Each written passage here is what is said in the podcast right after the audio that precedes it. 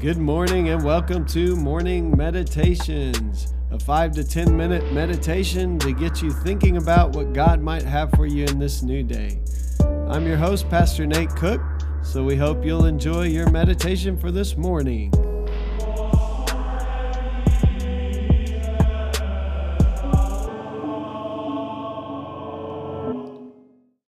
Hey, this is Pastor Nate, and this is your morning meditation for this morning. So today we are reading from Matthew chapter 22, verses 41 through 46, the end of Matthew 22. And those verses say this While the Pharisees were gathered together, Jesus asked them, What do you think about Messiah? Whose son is he? The son of David, they replied. He said to them, How is it then that David, speaking by the Spirit, calls him Lord?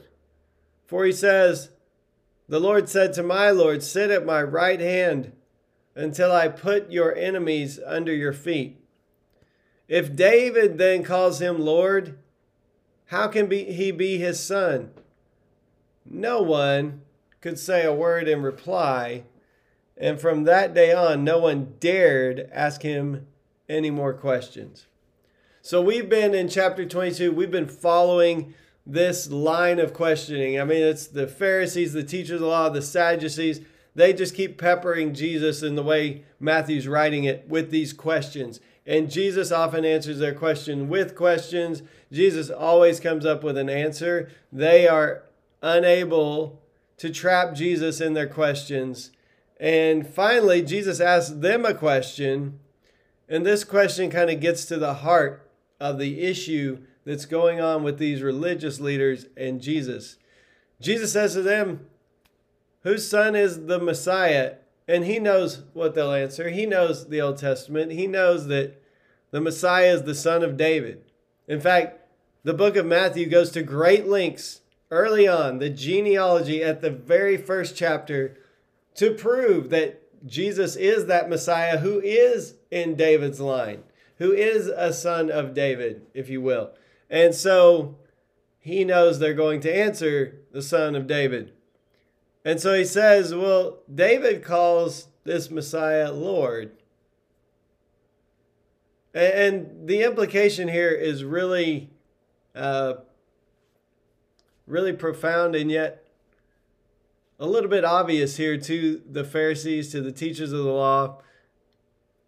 Basically, Jesus is saying to them, David, who you hold up as this great leader of the people, David, the, the quintessential king of Israel, the one that all other kings are compared to. You know those kinds of leaders. Maybe you had a pastor in your church that every other pastor has to live up to. Maybe you've had Maybe we've had a president. I don't know that I can remember a president that every other president has to live up to. But it's kind of that quintessential leader. Like when you think about Israel, you think about King David as that is what a king of Israel should look like.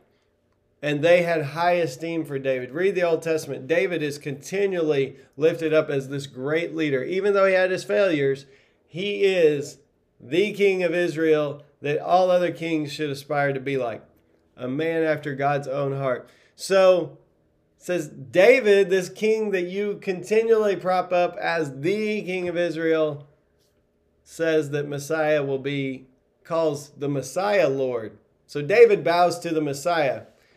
The implication is, why aren't you? Like, why don't you recognize me as Lord? Here you have been peppering me with all these questions. Here you keep pushing against me. Here I'm here to give you life. I'm here to give you life to the full, and you cannot receive me, cannot accept me, cannot bow your knee to me as Lord. And even David, the one that you hold in such high regard, says that the Messiah will be his Lord. And so he says, if then David calls him Lord, how could David be his son? Or how can he be David's son? I'm sorry. So he's questioning them about this idea of the Messiah comes from David, but David calls him Lord. And then he kind of leaves them to think about this idea that David calls this Messiah after him Lord. And it says from then on, no one would ask him any more questions.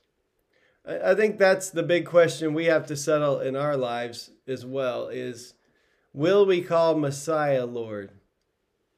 Will we be the ones who choose to bow to this Messiah? These religious leaders, they had all the scripture. They had the law, they had the prophets. They were from this nation that David was held as this great example. And yet, here they cannot recognize Jesus as Messiah. They will not call Jesus Lord. We have so many opportunities. We have the scriptures in our own language. We have commentary after commentary. We have so much on the internet that's been written about scripture. Some of it good and some of it not so good, whatever. Uh, we have people all the time talking about this text. We have been given great things, great gifts. We have the history of the church, we have the early apostles, we have this record called the Bible written about God's interaction with God's people. And the question is the same for us is will we call Jesus Lord? Not just good teacher, not just a nice person, not even just a sacrificial lamb, but Lord. So that means that what Jesus wants is what we want. For Jesus to be Lord means that we are not Lord. It means that we are serving this Lord. And it means that our will becomes secondary to the will of God.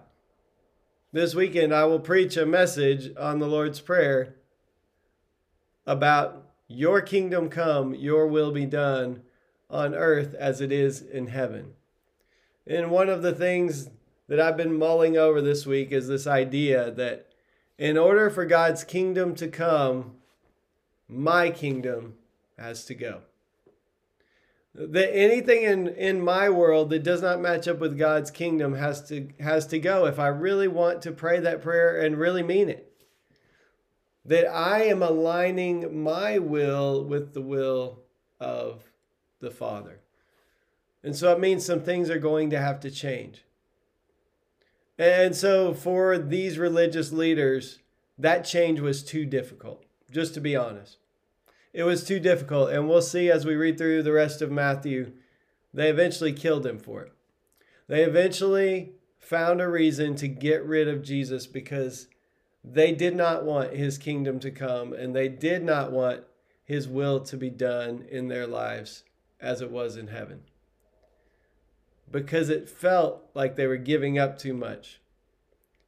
But what they missed was that they were missing out on real, eternal, abundant life by holding tightly to this little life that they had worked out, their little religious systems their positions of power and authority, their rules that help them measure themselves up against everyone else. By holding on to that, they missed out on freedom and real life. And so the question is always the same for us Will we, like David, call Jesus Lord? It's a great question to think about today. I think there are big moments where we call Jesus Lord. But what I'm finding as I get older is that there are a million tiny surrenders. I've really been thinking about this. There are a million tiny surrenders each day where we say, No, I'm not going to go after what I want. I'm going to surrender to what God wants for me. Because once we get up from the altar where we've surrendered it all, we still have to walk out on Monday morning and continually surrender ourselves to the will of God. So the question is, will we do that? For the Pharisees, for the teachers of the law, for the Sadducees, it was too much. It was giving up too much in their estimation. And what they missed out on was that they would have been receiving abundantly more by letting go of their tight grip on control. Hey, that's just a thought for this morning, and I hope you have a great day.